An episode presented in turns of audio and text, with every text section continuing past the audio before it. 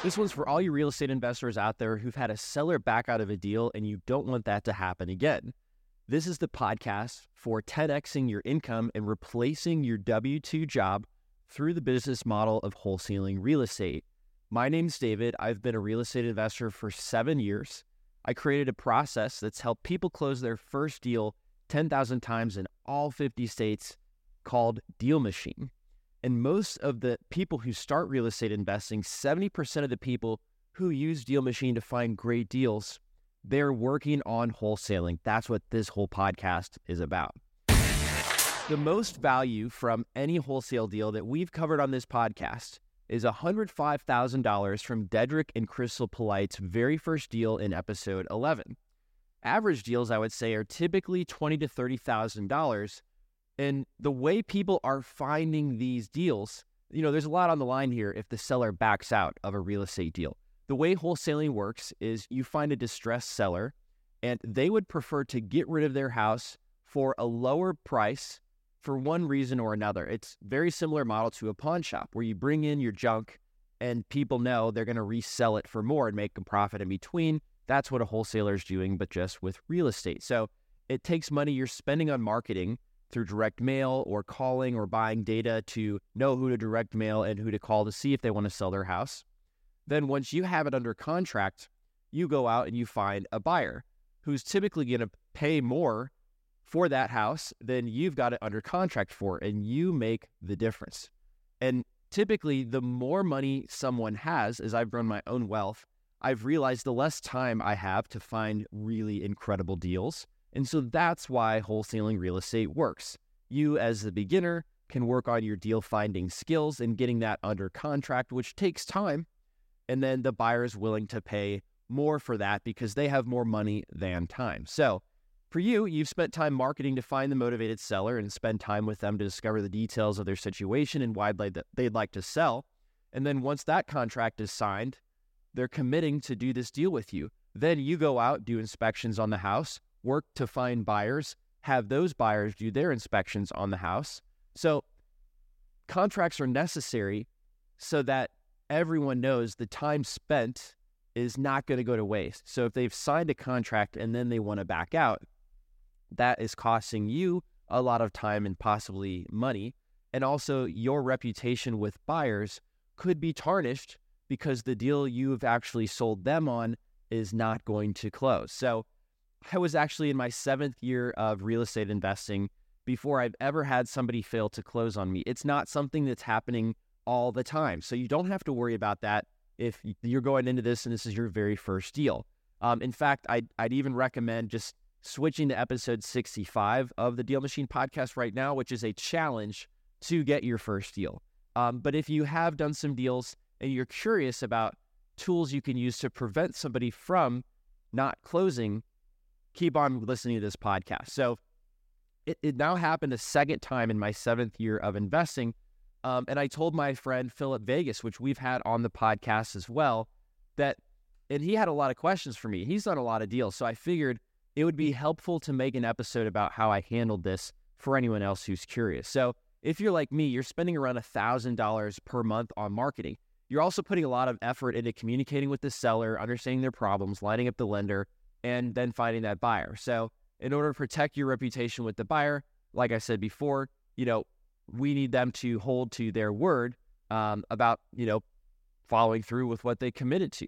Certainly, it's not fair for them to go with somebody else who they got a late higher offer from once you've already put in all this work and they've committed to you. So, you know, because of these uh, cases, I'm speaking of when the seller actually just maybe ghosted me uh, and didn't have anything else to say, um, or you know, if, if somebody just no longer wanted to close because they got a higher offer, like that's definitely not okay with me. So here's three tools um, that I use to make sure that doesn't happen. So first of all, I use a purchase agreement. I'll go over the details of that. I talk about a tool called the notice of interest, and also I selected an attorney to help me out with these scenarios. So first of all, if you have not done a deal you can actually get a contract um, at dealmachine.com slash contract and you can get that purchase and sale agreement that i use for wholesaling real estate or getting that property under contract myself. Gives me the option to do both. Um, and it's got 14 parts.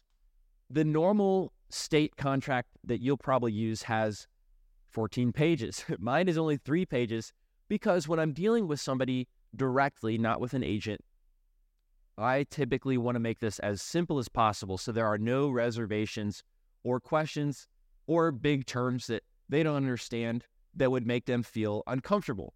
And so the parts of my contract is you really could close a deal on a napkin. I don't recommend it. I'm not a lawyer, but you basically need a buyer, a seller, an address, a sale price, and a sale date. That's really what you need to get that deal done. And so the first part of my contract is the date you're getting it under contract, the buyer, the seller, and the purchase price. And part two is also going into details about the purchase price and if there are any other terms, uh, such as uh, I, I, never honestly use the terms category, so I don't even know uh, a good example from personal experience that I could share with you. The third part is proration. So property taxes, I say, will be prorated and rents will be prorated. So if it was rented out and they owed tax, they're paying their portion until you take it over because the tax bill comes once a year. So you don't want to get stuck with their old tax bill if you're buying the property at the end of the year. You should only pay for the taxes that incurred while you owned it, which is a few days left of that year. So Number four, uh, the seller warrants the property to be free from hazardous substances. This is in the contract, very clear. Never actually, you know, became an issue for me with any deal. Uh, five, no judgments. So if they have a judgment against the property that they didn't tell you about, this would give you an out from buying it and inheriting that property with a judgment, which would be, you know, maybe someone else has uh, a claim to this property because they were in a lawsuit, for example. Number six, again, I'm not an attorney, but I'm just in layman's terms explaining some of the basics of this contract. So, number six, uh, possession. So, possession of the property, you know, with keys and garage door will be delivered when the title transfers. And so that's pretty self explanatory. Inspections. This is important for you. Uh, the buyer will have the right upon giving uh, you know, 24 hours notice to enter the property while it's under contract. So you can look yourself, or if you have a buyer, you could walk them through because of this clause, and the person under contract would have to let you do that.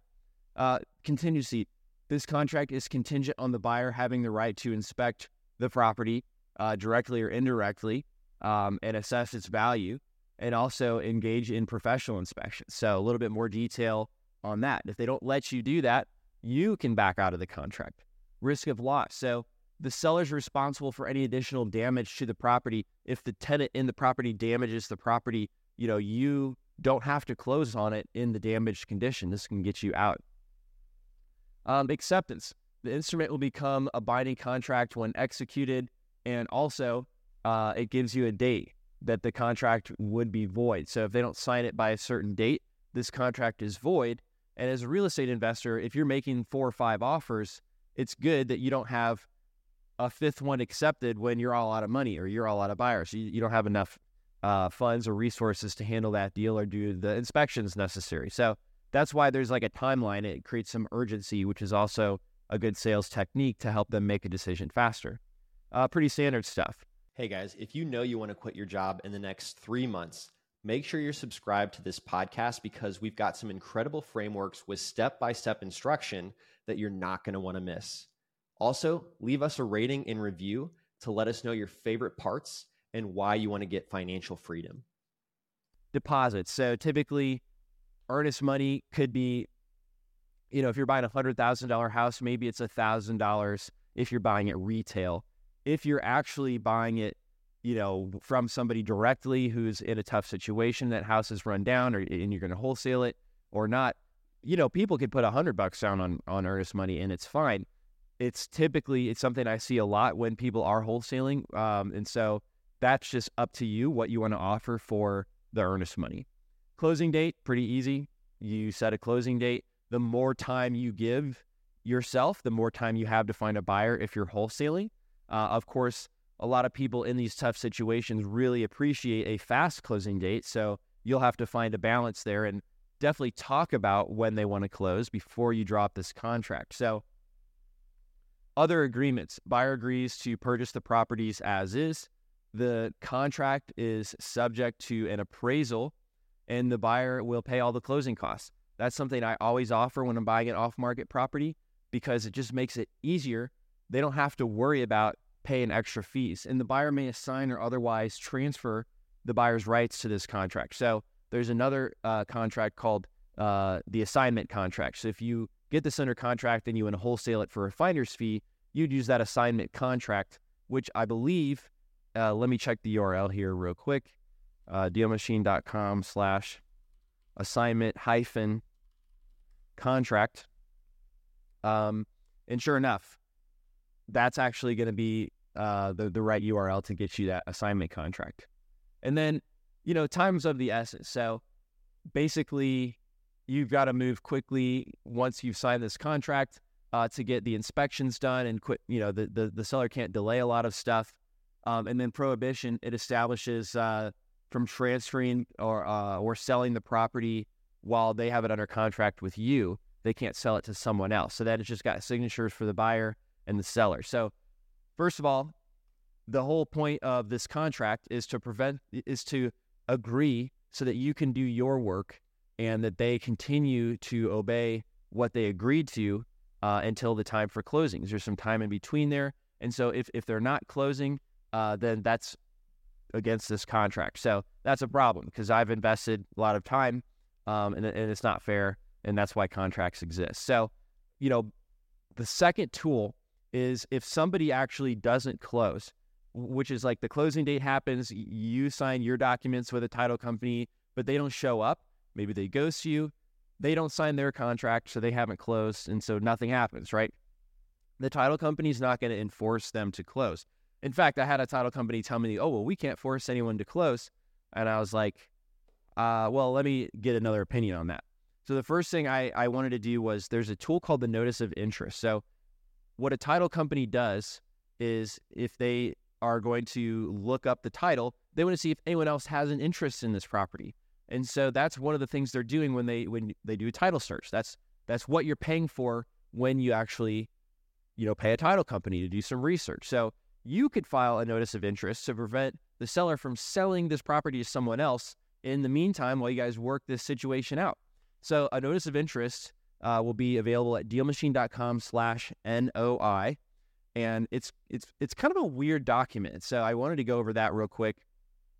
Um, you as the buyer prepare this yourself. It's a one-page document, um, and it says notice of interest to whom it may concern. Notice is hereby given that me, David, has an interest in a certain real estate property located in Marion County, Indiana, wherever your location is, by virtue of a purchase agreement dated January 3rd, 2024. So you put your date that y'all signed the purchase agreement.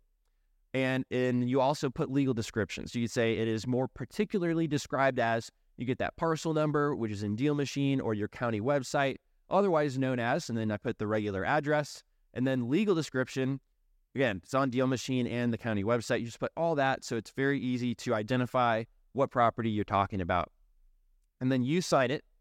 And then below, it says state of Texas because I I'm in Texas. So the, the property's in Indiana. The top part's all about the property. And then the bottom part is where it is being notarized. So on the fifth day of February, uh, I actually went to the UPS store. Every UPS store has a notary. And this was just so weird at first. But a notary is somebody who's certified to verify identification. So this person asked for my ID. They looked at my ID and they documented that I was, in fact, who I said I was and I stood before them and signed this document. And then I scanned this in, I sent it to the title company, and I said, please close, please file this notice of interest for me. So that's a notice of interest. It seems so weird, right? But what it's really doing is clouding the title.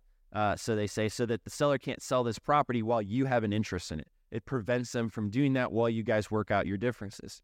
So then I went and looked for an attorney to help you know, put some pressure on the buyer because they legally agreed to do something that they're not doing. So um, I, you know, I Googled and reached out to four real estate attorneys in Indianapolis. I, I chose somebody who was where my properties are, not where I live. Um, and I, I really didn't get a response, which was kind of surprising. But I guess everybody's busy. I asked friends at my local wholesaling meetup for referrals. I got three referrals, and only one of them responded, but they weren't available until next month. I was like, I'm not waiting a month for this. I need to solve this quickly. Again, as the purchase agreement states, time is of the essence. So, like, the longer you let these things draw out, I feel like the less likely it is you're going to have a good outcome. So then um, I kept asking until I got someone who could meet with me the very next week. Um, and so that is who I ended up working with. And I think the first step that they did was uh, they sent a letter to the actual person, and that let them know I have an attorney um, and we're serious about this.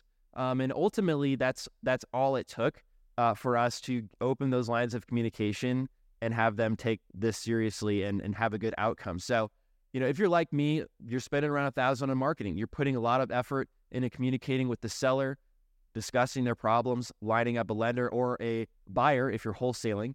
And in order to protect your reputation with the buyer and protect the time and care and money that you put into finding this deal, you may have to. It's worth your while to enforce a contract.